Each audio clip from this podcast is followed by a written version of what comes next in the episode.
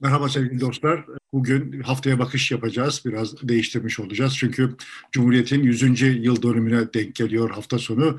O zaman da bir e, özel programda Cumhuriyet'i e, konuşalım istiyoruz. 100 yılda nereye geldik, ne oldu, şu anda nasıl bakmamız gerekiyor diye. Dolayısıyla bugün haftaya bakış e, yapacağız.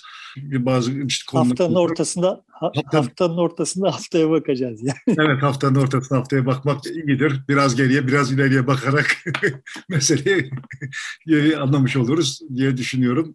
Başlamadan önce e, teşekkür butonu var. Ona bastığınızda bize destek olmuş olabiliyorsunuz. Sadece bu videoya mahsus olmak üzere. Onun dışında genel olarak destek vermek istediğinizde de e, katıl butonuyla bunu yapabiliyorsunuz. Şimdiden çok teşekkür ediyoruz. Sağ olun, var olun. Haftaya bakışta bir Demirtaş'ın yazdığı e, mektup var şey mektup diyorum yazı var. T24'te yayınlandı. Yeni başlayanlar için Kürt sorunu nedir? Bu tam da e, Erdoğan'ın Diyarbakır gezisine gittiği, Kürt değil dediği, yani o kişi Kürt değil dediği, Demirtaş'ın Kürt olmadığını iddia ettiği günün ertesine denk geldi. O açıdan biraz daha anlamlı ve tartışıldı da. Etkisi de zannettiğimizden ya da benim zannettiğimden biraz daha yüksek oldu. Erdoğan da Diyarbakır ziyaretinden ve kendisine Serok Erdoğan denilmesinden sonra Cuma günü Türkiye yüzyılı diye yeni bir başlangıç için açılış yapıyor ve buraya da bütün muhalif gazeteciler bugüne kadar davet etmediği muhalif gazetecileri de e, çağırıyor. Onları da e, dahil ediyor.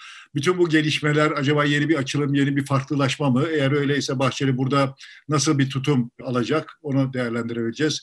Kılıçdaroğlu Sivas'taydı, Tokat'taydı ve Yozgat'taydı. Oralarda da ilgi gördü. Tam da Diyarbakır'da Erdoğan konuşurken eski MHP il yöneticisi baş danışmanı olduğunu e, ilan etti sosyal medyadan. Birkaç gün önce olmuş ama tam o gün ilan etmeyi daha uygun gördü. Farklı farklı coğrafyalara, uzak oldukları insanlara ulaşmak gibi yeni bir yol mu deniyor Kılıçdaroğlu ve Erdoğan? Buradan ona birazcık konuşabiliriz. Esasen Demirtaş'ın yazdığı yazı ile Erdoğan'ın Türkiye yüzyılı çıkışı ve Kılıçdaroğlu'nun ikinci cumhuriyeti inşa için biz yeni bir metin hazırlıyoruz. Kasım'da açıklayacağız. Bürosu arasında bir örtüşme var mı yok mu? Bunları da birazcık konuşmuş olalım istiyoruz. İstersen Demirtaş'tan başlayalım. Kilit nokta gibi duruyor. Ee, yeni başlayanlar için Kürt sorunu nedir diye bir test ediyor. Hepimizi testten geçiriyor testten geçenler var, geçmeyenler var. E, esasen e, Kürt sorununu da biraz farklı tarif ediyor. Kürtlerin yaşadığı sorunlar, e, biz onu tarif ediyoruz falan diyor. Kürt sorunu olarak aslında bu Türklerin de sorunudur, Türklerin de sorunudur diyerek e, ortaya koymuş oluyor. Bence şık bir yazı yazmış yani. Ben de testten çaktım şimdi. I love you ehlibedi Jötem ne mani, e, hangi dillerde seni seviyorum manasına geliyor biliyorum ama Kürtçe seni seviyorum demeyi bilmiyorum yani. Cevap o şeyde görünüyor. Şıkların arasında görünüyor da onu nasıl okunur bilmiyorum yani. Evet. Hala bilmiyorum. Dolayısıyla işte evet böyle bir sorunumuz var ve bu, bu bir sorun yani sahiden de bir sorun. Sonuçta Türkiye'nin röntgenini, Türkiye'nin halinin röntgenini çekmek konusunda şık bir yazı olmuş. Şimdi tabii ki Kürtçe seni seviyorum nasıl deniyor bilmiyorum ve bunu bilmiyor olmanın da bir sorun olduğunu farkındayım. Kürt sorununun da esasen tam da böyle bir şey olduğunu farkındayım ama hani Demirtaş'ın bunu böyle ortaya koymuş olması şık olmuş. Ve Erdoğan'ın hani Diyarbakır'da adam Kürt değil ama Kürt vatandaşlarımı istismar ediyor gibi laflarını falan bir, bir buna bir karşılık olmadığı çok aşikar görünüyor yani. Orada evet bir takım Kürt vatandaşlarımız var. Güya vatandaşlarımız, aynı cumhuriyetin vatandaşlarıyız. Dillerini, konuşmaları, yani dilleriyle sevişmeleri filan ciddi bir e, sıkıntı. Bir yerlere kabul edebilmeleri için başka bir dili öğrenmeleri gerekiyor. Biz öyle değiliz. Biz annemizden babamız, babamızdan öğrendiğimiz dille hayatta var olabiliyoruz. Bu devletin iktidar alanında biz varlığımızı sürdürebiliyoruz. Bu farkın belirli kesimlerde bir sıkıntıya yol açmamasını beklemek yanlış. O sıkıntının hep bize problem olarak dönmemesini beklemek yanlış. Evet yani bütün bunlar Kürt sorununun temelinde yatıyor olan şeylerdi. Ve bunlara karşı herhangi bir panzehiri olmayan birisinin gidip de işte Diyarbakır'da bu adam Kürt değil de demesi ama sen de değilsin yani. Sonuçta O zaman sen oy aldığın zaman oluyor da o oy aldığı zaman neden olmuyor? Şimdi bunları bu seviyede konuşuyoruz. Bu mantık seviyesinde konuşuyoruz. İstersen şeyle birlikte bakalım yani meseleye. Ertuğrul Özkök evet. derhal bir cevap yazmış Selahattin Demirtaş'a ve işte demiş ki Demirtaş çok hoş bir metin yazmış. Ben bu testten geçtim çünkü Kürtçe seni seviyorum demeyi de biliyorum filan. Güzel güzel bunları söylemiş ama kendisine nereden parmak atılacağını da tahmin ettiği için demiş ki ben 30 küsür yıl işte Türkiye Türklerindir logosunun altında yazdım. Evet. Ee, ve bu logoyu kaldırmak için ciddi baskı yapıldı bana. Buna da izin vermedim. Buna teşebbüs bile etmedim yani. Bunu devrettim bu, bu logoyu ama bugün onun kaldırılması ge- gerekir filan gibi laflar etmiş. Ve gerekçe olarak açık, yaptığı açıklama şu yani. Türkiye Türklerindir. İşte anayasaya referans veriyor. Bana şimdiye kadar kimse sormadı diyor yani. Hani Türkiye Türklerindir logosunu kaldır dendi ama bu Türkiye Türklerindir logosunun yaslandığı anayasa maddesine karşı mısın diye yani işte Türkiye Cumhuriyeti'ne vatandaşlık bağıyla bağlı olan herkes Türktür ibaresine inanıyor musun, katılıyor musun diye kimse sormadı. Eğer sorsaydı katılmıyordum yani.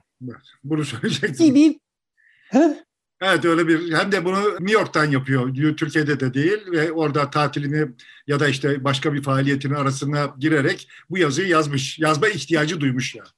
E şimdi bu bana bende şunu çağrıştırdı. Diyelim ki şimdi sen Beşiktaş'ta İsmail gitti, yeni bir teknik direktör geldi. O yeni teknik direktör diyelim ki yani Vegors'u santrfor oynatıyor. Çünkü işte bütün tribünler en büyük santr en büyük golcü Vegors diye bağırıyor diye oynattım diyorsun. Peki sen Vegors'un en iyi golcü olduğunu düşünüyor muydun diye sorduğunda yok düşünmüyordum diyorsun. E, düşünmüyorsan oynatma kardeşim. Yani şimdi yani bizi aptal yerine koyan klasik bir Ertuğrul Özkök tavrı yani. Kendisi çok akıllı, biz de aptalız. Bana da bu çok dokunuyor. Yani hani böyle böyle insanların beni aptal yerine, bizi aptal yerine koyması çok dokunuyor. Hep, her seferinde de bunu işaret etmek ihtiyacı hissediyorum bu yüzden. Yani sen anayasanın o maddesini itibar etmiyor idiysen, anayasanın o maddesine yaslandığını söylediği şeyi, logoyu korumasaydın kardeşim. Ya da logoyu korumuşsun, şimdi böyle dansöz gibi kıvırıp durma yani.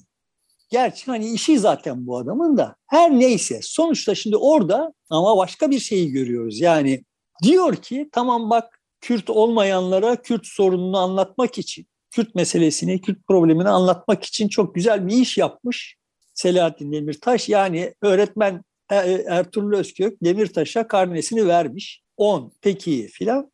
Ama madem öyle şeylere de Kürtlere de PKK meselesini anlatsaydım diyor. Bir de ödev veriyor yani. Şimdi öğretmenimiz, sayın öğretmenimiz Ertuğrul Özkök, Selahattin Demirtaş'a hem bir karne vermiş hem de bir de ödev veriyor. Şimdi problemin buradan kaynaklanıyor olduğunu ısrarlı bir biçimde söyleyip duruyorum. Böyle bir takım adamlar kendi kendilerini bir takım bir takım makamlarda bulmuş olan insanlar kendilerini öğretmen addediyorlar. Bu öğretmenlik pozisyonundan toplumda muhtelif öznelere, bu toplumun geniş kesimleri olabilir. Tamam onu yaptın ama işte o zaman bunu da yapman gerekir türünden böyle bir üst pozisyona sahipler yani. E sen yapsaydın kardeşim madem yani orada işte yıllar yılı senin de söylediğin gibi Türkiye'nin amiral gemisinde kanaat önderi olarak bir pozisyon sahibi oldun. Bize bıyık kestirdin. Efendim kahverengi pabucu yasakladın. Hayat tarzı öğrettin vesaire. Şimdi bunları yaparken yani derdim şey değil yani Ertuğrul Özkök konuşulurken hep böyle Ahmet Kaya'ya ya da işte Andıç'a falan falan gidiyor meseleler. Aslında mesele bambaşka bir yerde dönüyor. Orada bir kesim var. Bu kesim bizim belirli kesimlerimizi, okumuş yazmış kesimlerimizi, orta sınıflaşmış kesimlerimizi, gazete okuma gücüne sahip olan kesimlerimizi burnundan tutup bir yerlerden bir yerlere sürükledi. Onların hayat tarzlarını biçimlendirdi vesaire ve hala bunu yapmayı sürdürüyorlar ve bunu toplumun diğer kesimlerine üstünlük pozisyonu olarak koyuyorlar. Üstünlükleri buralardan tarif ettiler. Sözün sahibi bu insanlar, entelijansiya bu insanlar ve bu insanlar Türkiye'ye bunları yaptılar. bünyeye bunları yaptılar. Biz bunları konuş, konuşmayıp hep işte böyle Ahmet Kaya üzerinden, Selahattin Demirtaş üzerinden filan konuşuyoruz. Halbuki benim açımdan Ertuğrul Özkök'ün o metnindeki esas işaret edilmesi gerekiyor olan husus adamın kendisini öğretmen pozisyonunda görüyor olması. Demirtaş'ın öğretmeni pozisyonda. Şimdi bu yadırganacak bir şey değil çünkü hepimizin öğretmeniydi yani. Böyle evet diğer öğretmenlere kıyasla daha güler yüzlü vesaire ama öğretmen yani. Şimdi Demirtaş'ın kimdi ama böyle bir şey yok. Yani tam da hani öğrenme kılavuzu yazmış bir adam hani öğretmen edası olsa onda olacak değil mi yani o metinde? Ama o metinde bizi düşünmeye sevk etmeye çalışan bir bizim göz hizamızdaki bir adam görüyoruz. Elbette ki bir şeyleri bizden daha iyi bildiğini düşünüyor ama o daha iyi bildiği şeyi bizim düşünmemizi ve düşünüp kendi kendimize keşfetmemizi sağlamaya çalışan bir adam. Yani ben böyle çok Demirtaş övgüsü falan falan yapan bir adam değilim biliyorsun. Evet. Ben sadece burada zaten de bu meseleleri böyle şahıslar üzerinden konuşmayı da sevmiyorum tutumlar üzerinden baktığımız zaman biz hikayeyi çok somut, çok daha somut görebiliriz. Şimdi Orada Demirtaş'ın öğretmen edası takınmadığını ortaya koyan bir şey de e, yazısının sonunda üç tane e, hocanın, profesörün ismini veriyor. Ben onlardan katkı alarak bunu yazdım. E, yani ben de öğreniyorum diye ifade ediyor. Bu da aslında... Evet yani ya ayrıca zaten yazının tamamında bu bizim bizim izamızdan konuşuyor olduğunu zaten hissediyorsun yani. Ertuğrul Özkök'ün de bize yukarıdan direktif dağıtıyor olduğunu zaten yazıdan görüyorsun. Muhtevasından görüyorsun, tarzından görüyorsun. bize nereden, hangi sebeple gidilmiş olduğu söylenen yerden ima ediliyor filan falan. Yani şimdi bu çirkinlik sadece Türk-Kürt e, meselesiyle ilgili değil, genel olarak Türkiye'de iki ana kategori arasındaki hesaplaşmanın bir fay hattı yani. Benim işaret etmeye çalıştığım şey bu. Orada böyle kerameti kendinden menkul, mercimek kadar aklıyla dünyanın esrarını çözmüş olduğunu vehmeden aslında üstüne düşen hiçbir işi yapmayan yani sen 30 küsür yıl gazete e, hürriyette çalışmışsın ve gazetecilik yapmamışsın yani. Yani gazetecilik yapmamış oldun. Yani derdim şey değil adamın ideolojisi vesairesi falan falan değil. Bak adam gazetecilik yapmadan bize öğretmenlik taslama statüsüne sahip olmuş. Nasıl olmuş da olmuş bu yani?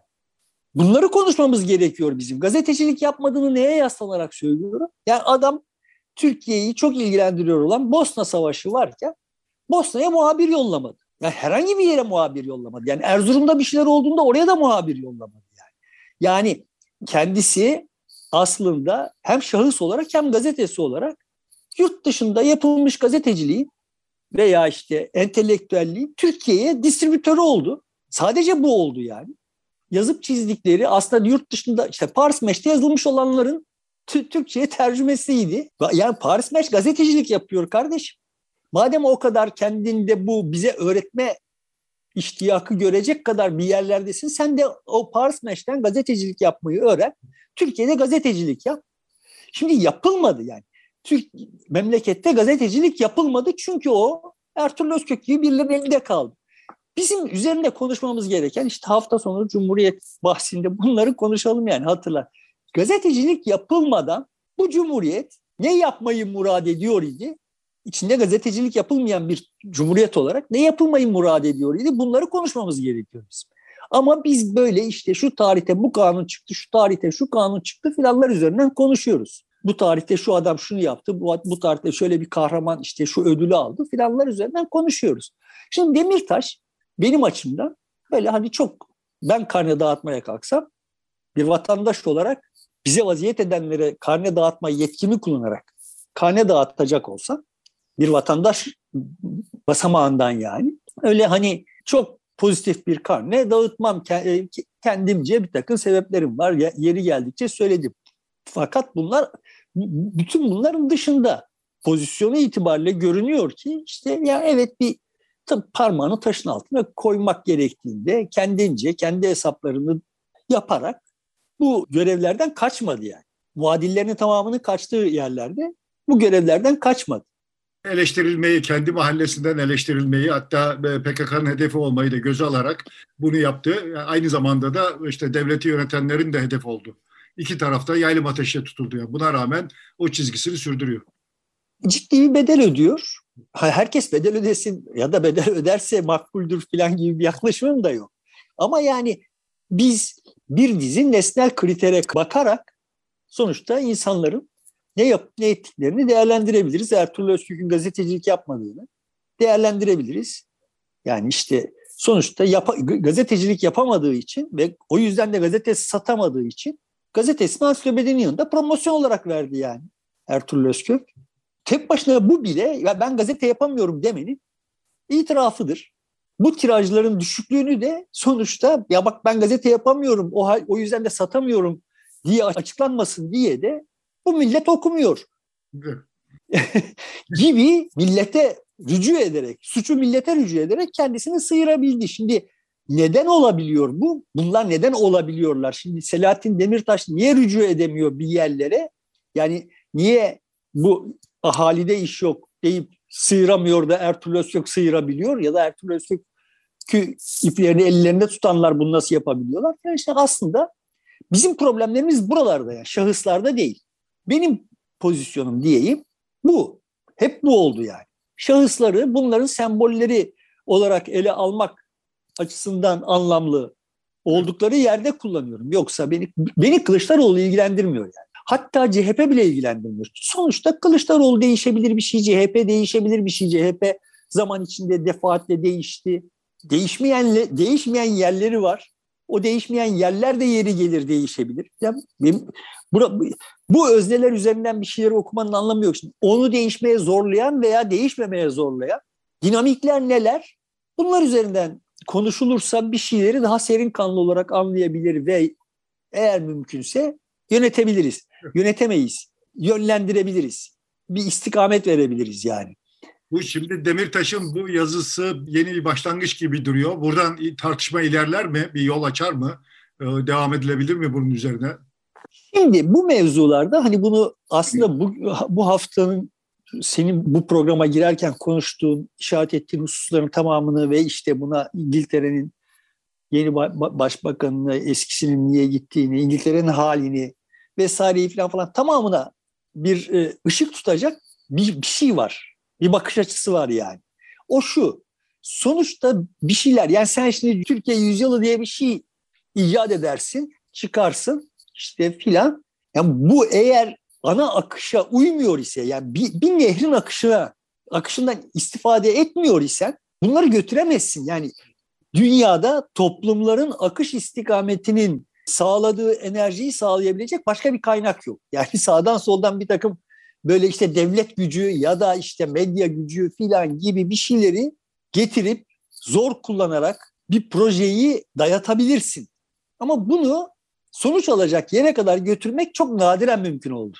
Kabaran dalgalardan faydalanmıyorsan bir iş yapamazsın. Şimdi böyle bakınca, böyle bakmamız gerekiyor diye düşünüyorum. Demirtaş'ın bu çıkışları dünyanın gidişatına, Türkiye'nin gidişatına bu anlamdaki enerjilere oturuyor mu, oturmuyor mu buna bakmak lazım. Ben bu konuda çok nasıl diyeyim hayal kırıklığı yaşıyorum. Hayal kırıklığı yaşıyor olduğumda çok defalarca söyledim. Dünya bir yere doğru gidiyor ve bizim ben bunu anladığımı, biliyor olduğumu falan söylemiyorum. Ama bunu anlamak için çaba harcamadan eski şeyler üzerinden gidiyoruz. Türkiye'nin geleceğinde, yakın geleceğinde bir Türk-Kürt meselesi kalmayacak. Ve bu kimse çözmeden çözülmüş olacak.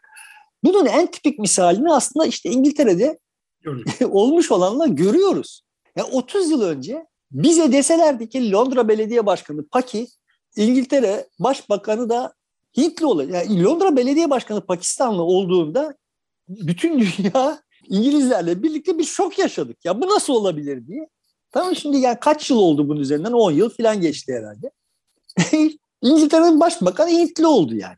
Bunlar mümkün şeyler değiller. Kimse bunları dizayn etmedi. Kimse tasarlamadı. Tamam, dünyanın bir gidişatı var. Bu gidişatı yani burada işaret etmeye çalıştığım şey bundan sonraki başbakan Hintli olmayacak muhtemelen dibine kadar bir İngiliz olacaktır filan. Tamam Burada işaret etmeye çalıştığım şey Hintli birinin başbakan olması değil.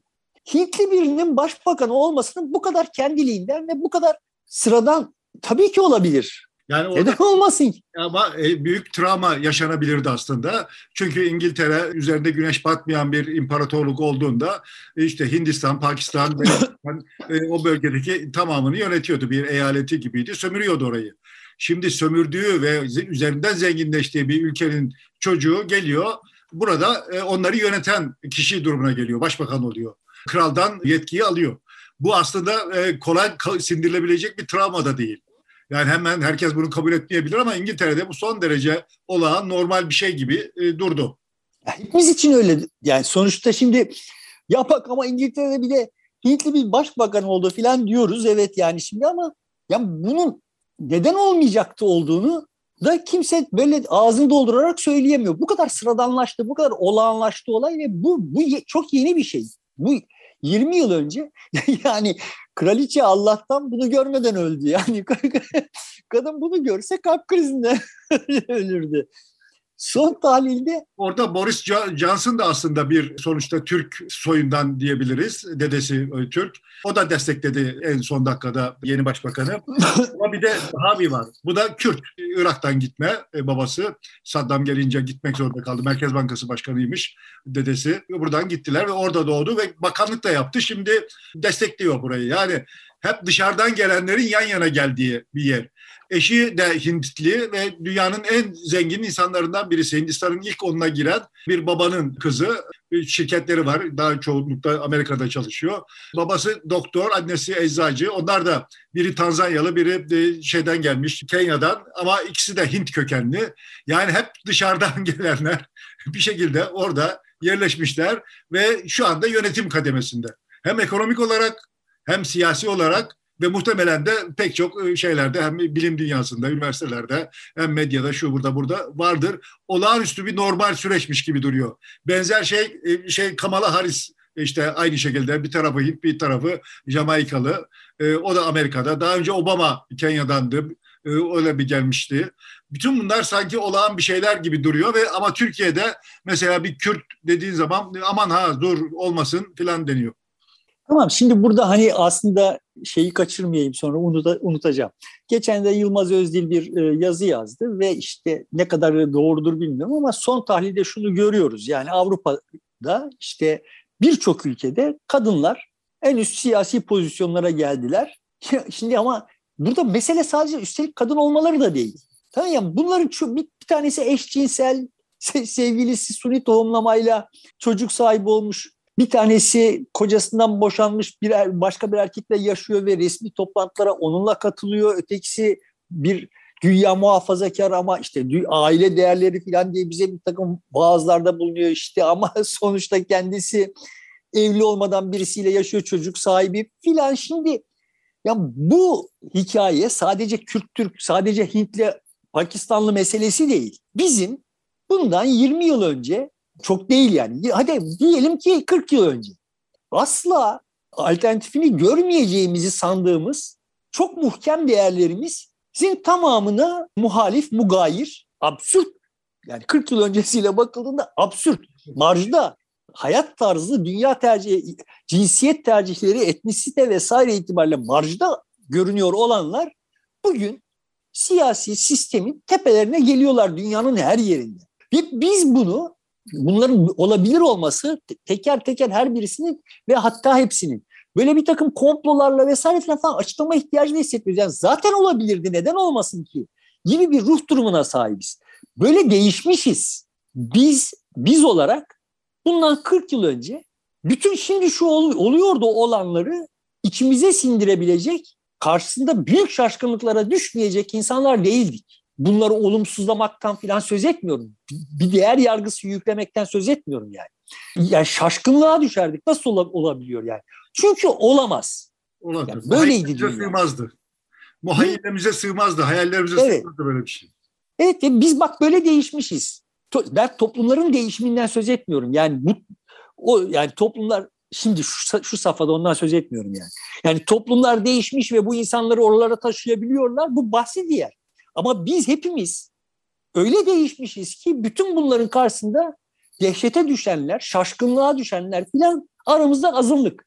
Eminim ki İngiltere'de bir Hintlinin başbakan olmasını görmektense ölmeyi tercih edecek bir yığın İngiliz vardır. E zaten Ama, çok açık muhafazakar partinin üyeleri seçtiğinde bir Hintliyi seçmediler çok açıkken, gözüküyorken onu seçmeleri gerektiği. Çünkü hem iş dünyası hem e, işte parlamentodaki çoğunluk onu desteklemiş. Birinci seçmiş ama 50 yaş üstünde e, olan e, işte çoğunluğu erkeklerle, erkeklerden oluşan üyeler bir Hintli'nin yönetmesini işlerine sindiremedikleri için desteklemediler.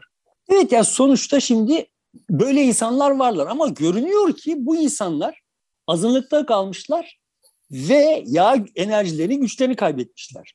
Böyle bir dünyadayız ve bu dünyada şimdi böyle Türkiye'yi kurgularken işte Türk-Kürt meselesi üzerinden kurgulamak falan çok istikbal vaat eden bir şey gibi görünmüyor. Ha şimdi dersen ki ki demen gerekiyor. Ya Selahattin Demirtaş zaten öyle kurgulamıyor. Bak hani o dünya Türkiye'nin de şimdi bu Türk-Kürt meselesine bakarken böyle serin, bakabiliyor olmasını sağlayacak bir şey yazmış. Evet haklısın yani o anlamda bir yere oturuyor.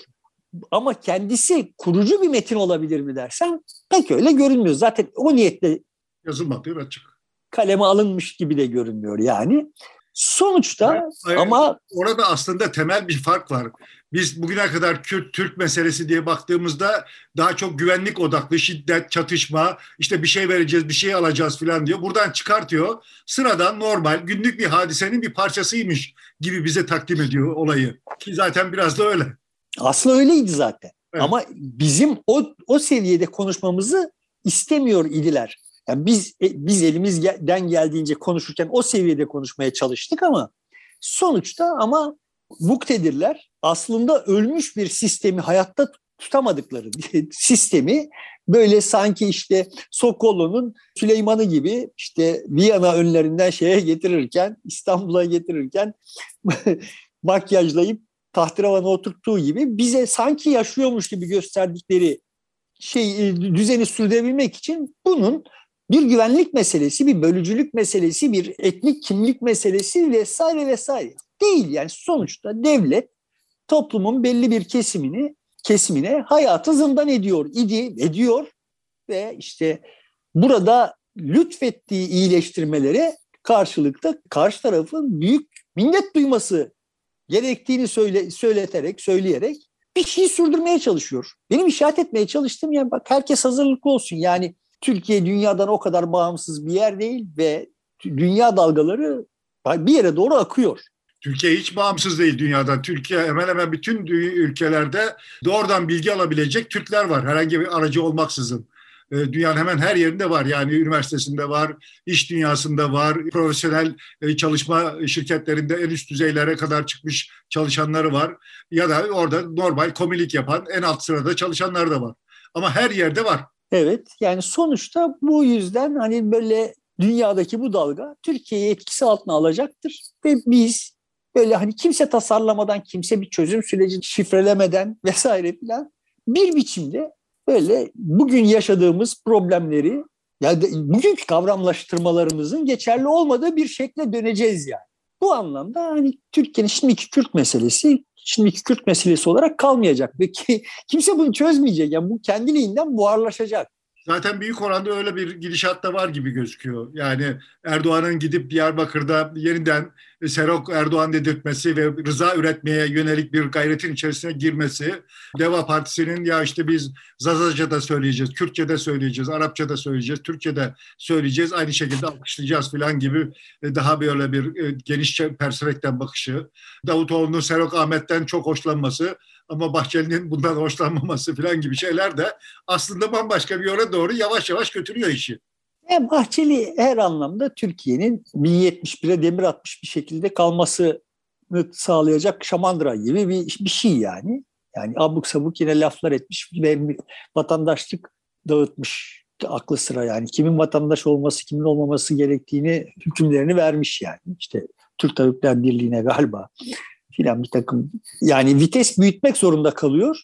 Öfkenin, nefretin ve korkunun vitesini büyütmek zorunda kalıyor. Çünkü evet yani deme, demin demeye çalıştığım şey oydu. Yani dalga Bahçeli'nin tam aksi istikamette gidiyor. Ve bu dalgalar, bunlar iyidir, kötüdür bu dalgalar. Bunlara böyle değer yargılarla yaklaşılması yanlış. Yani dalga bu. Sonuçta üzerinde sörf yapmak zorunda kaldığımız dalga bu. Bunu beğenip beğenmemek gibi bir lüksümüz yok. Bunu, dediğim gibi buradan sadece şunu yapabiliriz. Yani işte sörf yapabiliriz. Yani batmadan, düşmeden bunun üzerinde hayatta kalmayı sürdürebiliriz. Dolayısıyla anlamamız gerekir. Ama bizde anlamak gibi bir şey bizim gazetecilerimiz olmadığı için, gazetecilerimiz Ertuğrul Özkök tür, türü gazeteciler olduğu için yani anlamadan değer yargısı üreten insanlar olduğu için hepimiz öyle hepimizi böyle yaptılar. Bize bize yaptıkları Ahmet Kaya manşeti vesaire değil. Bizi yaptıkları şey kardeşim anlamaya lüzum yok. Bir takım değer yargıları üzerinden tarafımızı seçeceğiz. Yani tarafları inşa edeceğiz, tarif edeceğiz ve tarafımızı seçeceğiz. Hayat budur. Ru bize bütün toplumun bütün hücrelerine enjekte etti bu adamlar. Yani bu Ertuğrul Özkök şahıs olarak tek başına bunu yapan bir adam değil. Bütün bir entelijansiyanın sistem olarak diyorum enteli şey medya evet. ve entelijansiyanın. Sadece medya da değil. Üniversite profesörlerinden akla kim geliyorsa konuşmaya başladığı zaman yani bunların arasında aklı başında insanlar yok mu? Var. Ama o aklı başında insanları konuşturmuyoruz. Çünkü konuşmaya başladığımızda diyoruz ki sen hangi taraftasın? Mevcut bir her dönemin kendisine has olmak üzere mevcut bir tasnif sistemi var. Bu tasnif sistemi değişebiliyor yani ama hep bir tasnif sistemi var ve insanlara sen hangi taraftasın diye sorarak başlıyoruz. Öyle aşırı basitleştirilmiş bir hayat tasavvuru, dünya tasavvuru ile anlama ihtiyacı ortadan kaldırılarak durmadan bir hüküm verme toplumun içinde yaşıyoruz biz yani. Kestirmesi budur. Sonuçta dünyanın en gelişmiş olduğunu addettiğimiz toplumları nelerse toplumsal anlamda en gelişmiş yani. Ekonomik şeyden söz etmiyorum yani. En insani vesaire düzenleri kurmuş olan onlara da gitsek sıradan insanların önemli bir bölümü genel karar problemi kimi seçeceğiz? Hangi yani hangi tarafta duracağızdır? İnsanın biyolojisinin tabiatı bu yani. Fıtrat bu yani. Ama sonuçta niye o toplumlar daha insani düzenler kurabilir? Çünkü onlarda entelijansiya dünyayı bu kadar basit bir şekle sokmuyor. Bizde entelijansiya bunu ısrarlı bir biçimde daha da basit, basitleştirmek üzere bir fonksiyon üstlendi. Dolayısıyla benim problemim entelijansiya ile. Şimdi ama şeye bakacak olursak, yani bu hikayenin içinde Demirtaş'ın söylediği, söyledikleri konuştuk. Evet o Türkiye'nin yakın geleceğinde zaten buharlaşıp uçacak olan, bir mana taşımayacak olan, zaten hali hazırda da bir mana taşımıyor olan yani. yani bizim asıl problemlerimizle kıyasladığında Türkiye'de şu andaki Türk-Kürt gerilimi devede kulak. Ekonomiden şundan bundan söz etmiyorum yani. Bu dalgayı anlamak, yakalamak, onun üzerinde hayatta kalmak için gerekli olan problemlerimizden söz ediyorum. Bizi bölüyor olan çok daha başka ve daha derin şeyler var. Bu başörtüsünü de buraya dahil edebiliriz. O da geride kaldı. Toplum kendiliğinden onu da çözdü mesela. Evet. Bütün bunları çözdük. Biz şimdi geriye son tahlilde işte böyle öğretmenler ve öğrenci olmayı reddedenler. Tasnifi kaldı bütün dünya ile birlikte Türkiye'nin kucağında. Bu bambaşka bir dünya. Bizim şimdiye kadar yani bizim içinde yaşadığımız toplu dönemlerde de biz bizim genç olduğumuz dönemlerde de öğretmenler ve öğrenciler vardı. Mesele şuydu öğrencilerin öğretmenlerin öğretmenliğine itirazı yoktu. Yani ve hepimiz o öğrenciler arasından çıkıp öğretmen olma hevesiyle büyüdük. Olabilenimiz oldu, olamayanımız olamadı. Öyle değil mi? Sistem bize vaat ediyordu ki evet biz buradan buraya durmadan insan devşireceğiz. Şimdi bu vaat ortadan kalktı. Dolayısıyla bizim içinde yetiştiğimiz ne varsa bunlar hepsi gitti. Referanslarımız gitti bambaşka bir toplum, bambaşka gerilimlerle yaşıyoruz ve bizim eski gerilimlerimizin burada bir hükmü yok. Buradan şimdi Erdoğan'ın Diyarbakır gezisine gelecek olursak yani oradan da hani Türkiye yüzyılına gelelim. Yani ona bir karne verelim yani böyle hevesle. Yani bende kalan intiba şu. Böyle iki hafta boyunca işte devletin bütün güçleri aslında ayağının altından kay, kaymış olan halıyı sanki oradaymış gibi göstermek için seferber olmuş. Ama bundan önce Diyarbakır'a gittiğinde öyle veya böyle hemen her seferinde ettiği lafla Türkiye'yi ve işte böl başta bölgeyi sonra bütün Türkiye'yi sallayan Erdoğan işte söyleyip söyleyebildiği adam Kürt değil. İçerideki bir adamı kendi hasmı olarak görüp bugüne kadar genel bugüne kadar demeyelim yani işte iki yıl öncesine kadar genel siyasi pozisyonu ben varım ve bir de ötekiler var değil. Öte, ötede kimse yok. Olan bir adam şimdi yüzde on üç oy almış içerideki partinin genel başkanıyla onun sesini ağzını kapattıktan sonra yani böyle mertçe, delikanlıca, Kasımpaşalıca yani gel sen de konuş bakalım dense yine bir, bir mana taşıyacak. Bir, bir ölçüde bir mana taşıyacak. Ama o adamı içeri atıp ondan sonra arkasından dedikodusunu yapan bir adam pozisyonuna düştü yani. Adamın ne kadar irtifa kaybettiğinin en somut işaretlerinden bir tanesi benim açımdan bu Diyarbakır hikayesi yani. Evet, akılda kalan herhangi bir sözü de olmadı. Halbuki geçmiş siyasetçilerin tamamı bu kritik zamanlarda seçim öncesi bu tür ziyaretler yaptıklarında aklımızda kalırdı. Kimisi işte Avrupa Birliği'nin yolu Diyarbakır'dan geçer derdi. E, kimisi ise Kürt realitesini öğrendik, gerçeği gördük falan gibi laflar ederlerdi. Ve biz bunu günlerce konuşurduk, tartışırdık. Şimdi e, herhalde Kürt değildir sözünü fazla tartışmayacağız. Kayda geçmiş olacağız sadece. Hayır tartışabilir yani bu sözü tartıştığımız zaman aslında bu sözü edenin ne kadar irtifa kaybettiği evet, bir göstergesi olarak bir mana taşıyor. Yani yoksa sözün kendisinin muhtevasında bir şey yok. Evet. Son tahlilde Erdoğan anladığım kadarıyla bütün bunlara rağmen kuyruğu ya bu kadar irtifa kaybetmiş olduğuna olmasına rağmen kuyruğu dik tutuyor. Ben hala arkada güvendiği bir şeyler olduğunu düşünüyorum o güvendiği şeyler sahiden güvenilecek şeyler midir? Yani atıyorum şimdi çok şematize ederek. Diyelim ki şuradan 50 milyar dolar gelecek ben biliyorum bunlar bilmiyorlar. Ben o 50 milyar doları şöyle kullanacağım ve problemleri çözeceğim diye vehmediyordur. Problemi sadece o 50 milyar dolarla çözülebilir bir problem olarak görüyordur ama aslında değildir.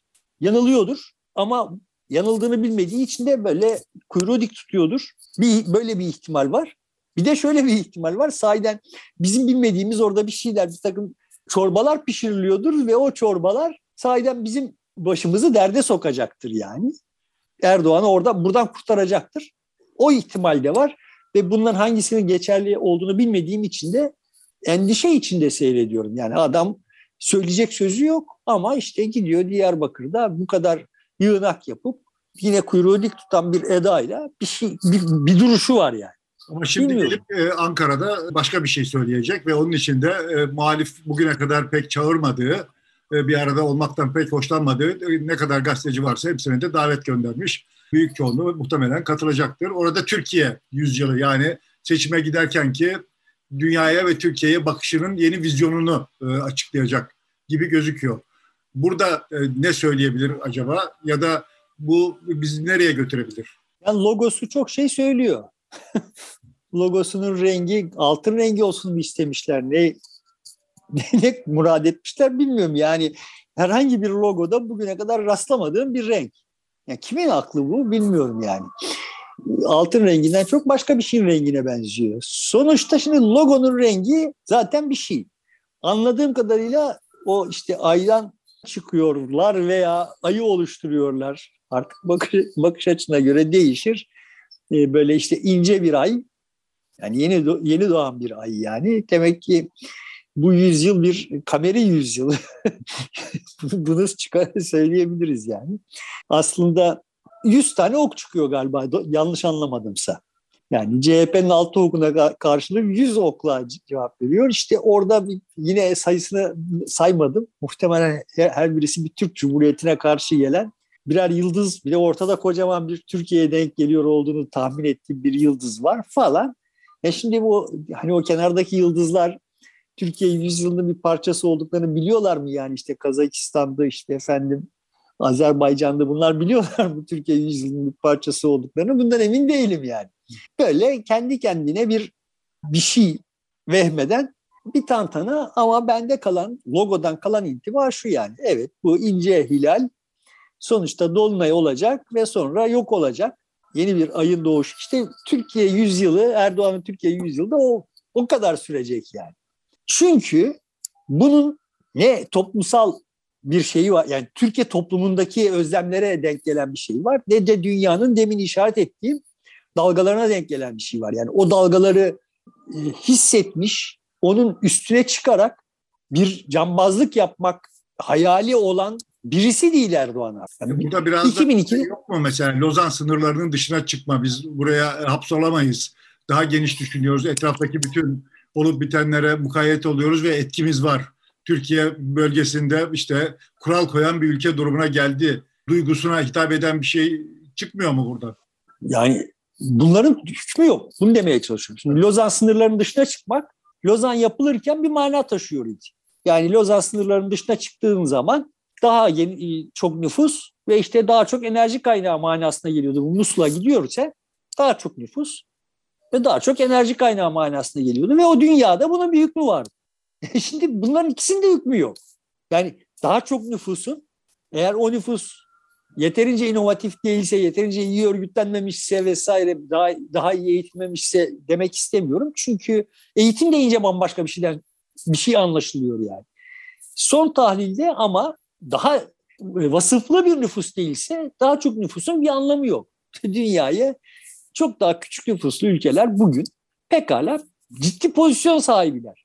Artı e, bu Musul'da şurada burada olan enerji kaynaklarının da sonuna geldik. Yani orada kaynak bitecek manası değil ama bu kaynakların silah olarak kullanılması yüzünden bu, o kaynakların stratejik öneminin de sonuna geldik. Şimdi dünya, dolayısıyla Lozan'la bugün Lozan'ın sınırlarının dışında çıkmak sadece sembolik olarak bir takım böyle işte sadece 100 yıl öncesine kalmış ve işte hani e, başka türlü hayal kurma kabiliyetlerini kaybetmiş bir zümrenin sakızı Lozan. Yani Türkiye'de sokağa çıksan kaç kişi Lozan sınırlarının dışına çıkma fikriyle heyecanlanır yani?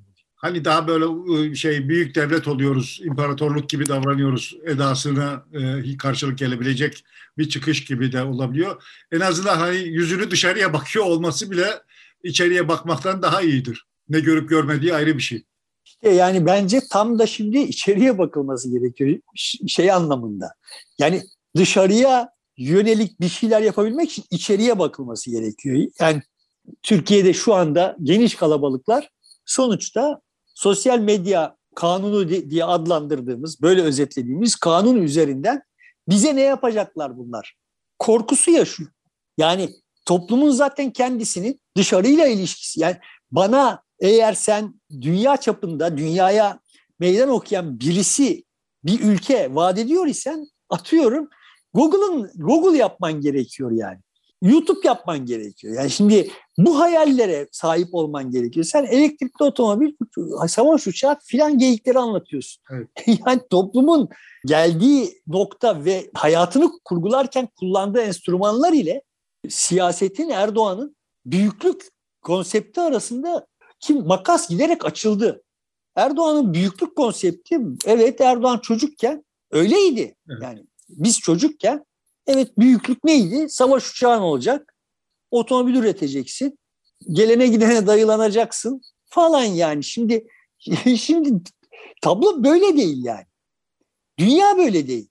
Dolayısıyla da kimsenin kimsenin abartılı bir tabi orada yüzde üç beş var yani böyle işte hala İttihat Terakki düşleri kuran, Osmanlı düşleri kuran vesaire filan yüzde üç beş var ama yani onlar bile son tahlilde ellerinde e, cep telefonu işte birbirleriyle WhatsApp grubundan yazışıyorlar ve onlar bile endişeliler. Ulan ya şimdi bu söylediğimi birisi şöyle anlarsa, birisi şöyle ihbar ederse filan diye onlar bile bir çıkardığın kanunla ürküyorlar.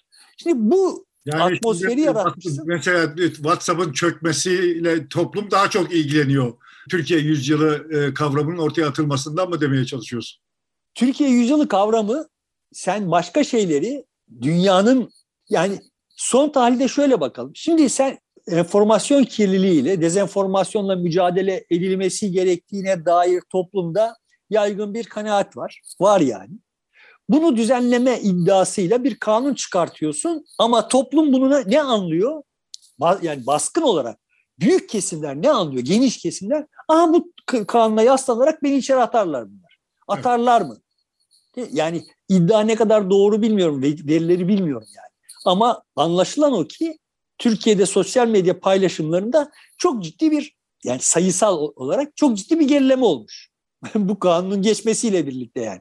Yani insanlar başları derde girecek diye korkuyor. Yani sen kanunu işte te- teorik olarak diyelim ki vatandaşı biçimsiz bilgiden korumak için çıkartıyor olsaydın bile öyle olmadığını biliyoruz. Vatandaşın senin hakkındaki algısı bu.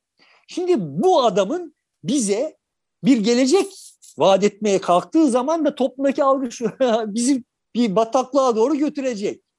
E, eğrisi doğrusa denk gelmiyor. Parçalar birbirine uy birbirine uymuyor. Böyle eklektik olarak orada şunu, Kürtlere şunu, Alevilere bunu, Türkiye yüzyılı diye işte büyüklük tas, e, hayali kuranlara şunu, işte filancaya işte şu, e, muhalif gazetecileri çağırarak çoğulculuk gösterisi filan gibi böyle her birisi gösteri, her birisi kabuk. Aslında altta gizleniyor olan şey bir despotizm. Olduğu durumda bunların hiçbirisi iş yapmaz yani.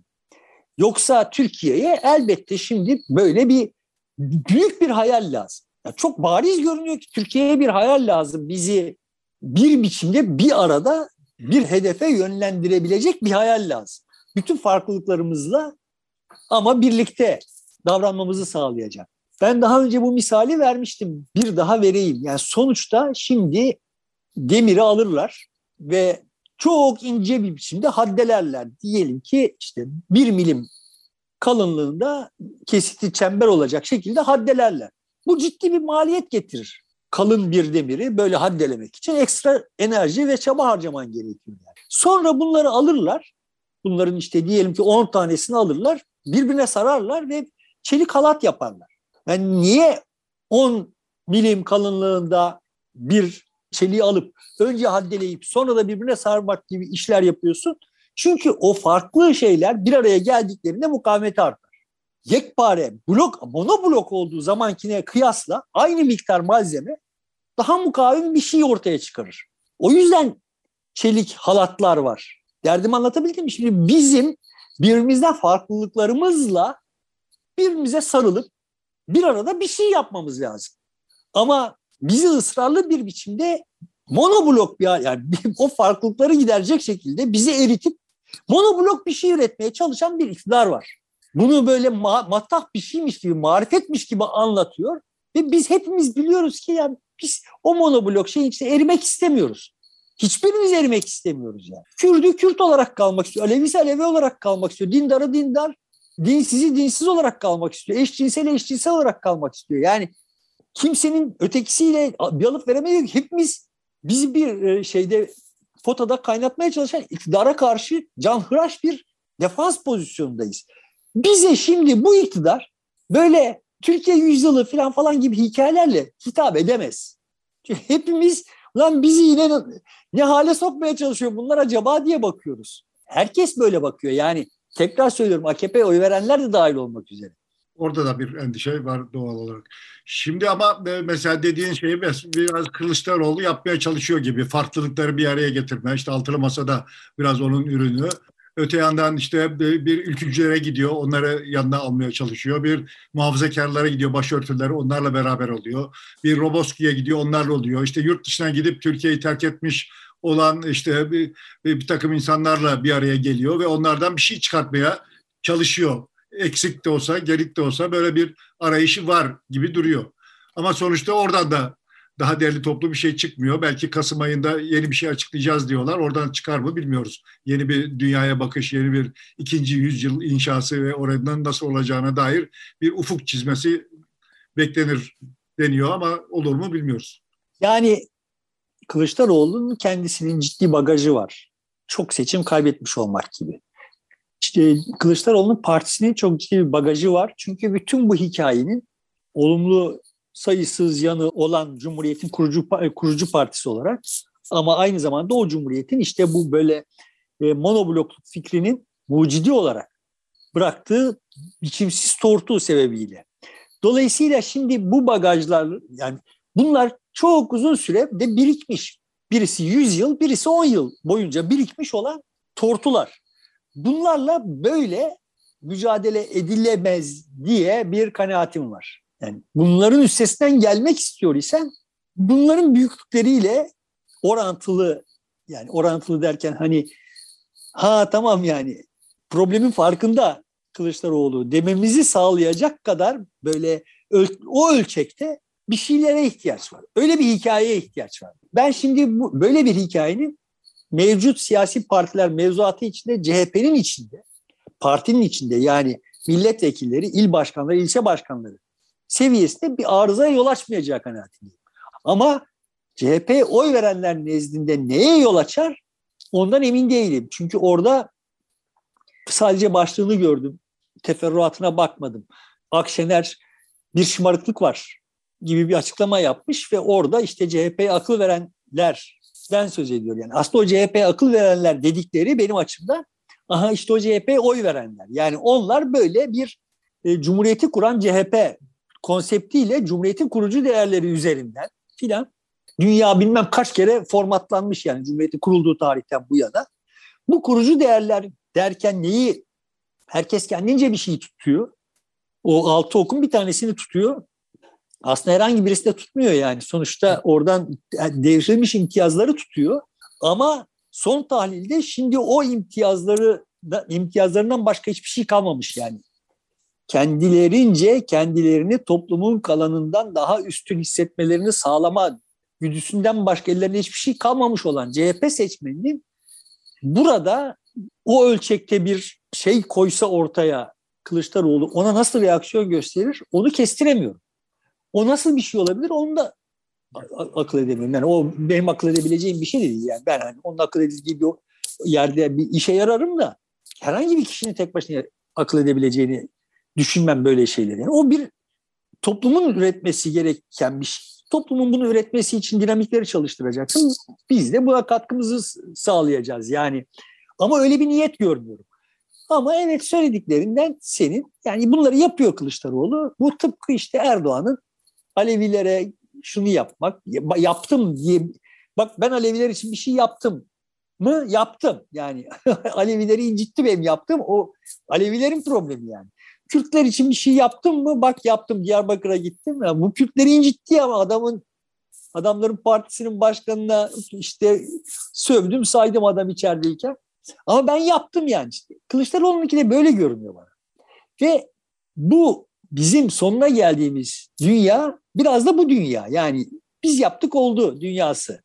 Biz yaptık oldu dünyasıyla geldik buraya kadar. Her muktedir yani hem sosyal sınıf olarak hem de siyasi aktör olarak, siyasi parti olarak her muktedir ben yaptım oldu diye diye buraya kadar geldim. Yani Ertuğrul Özkök işte bir hürriyet yaptı ve ben yaptım oldu dedi. Ama bak başkalarınki böyle değil falan falan diyemedik yani. Yani dedik de Erdoğan Ertuğrul Özkök dedi ki ben yaptım oldu yani. Hep böyleydik. Şimdi de Erdoğan böyle, Kılıçdaroğlu da bana böyle görüyor. Yani ben yaptım kardeşim ne oldu yani. Şimdi üç e, nokta var. Bir Demirtaş'ın yazdığı yazı, onun da karşısında bir sürü var. Başta PKK'dan kaynaklanmak üzere e, karşı çıkacaklar. Bir bizim önümüze bunu koyuyor. Bu meseleyi günlük bir hadise olarak çözelim, halledelim diye. Bir de Erdoğan'ın önümüze koyduğu Türkiye yüzyılı diye bir çıkışı var, versiyonu var. Şimdi Kılıçdaroğlu'nun e, koymaya çalıştığı işte derlerim toparlanın bir araya gelelim, birlikte olalım, e, şu dönemi geçelim. İşte bir de bilim insanlarını çağırıp teknoloji üzerinden yeni bir şey yapar mıyız diye Kasım'a ertelediği bir ikinci yüzyıl inşa programı diyebileceğimiz bir vizyon çizecek. Bu şimdi üç ayrı yaklaşım birbiriyle ne kadar örtüşebilir ya da Türkiye ne e, şekilde cevap verebilir? Yani bunun üç yaklaşımı bize gösteriyor olduğu şey şu. Aslında bir biçimde hissediyorlar ki buraya kadar onları getirmiş olan ne varsa buradan sonra götürmeyecek. Yani biz şimdi otomobile bindik Ankara'dan İzmir'e geldik. İzmir'de limana indik.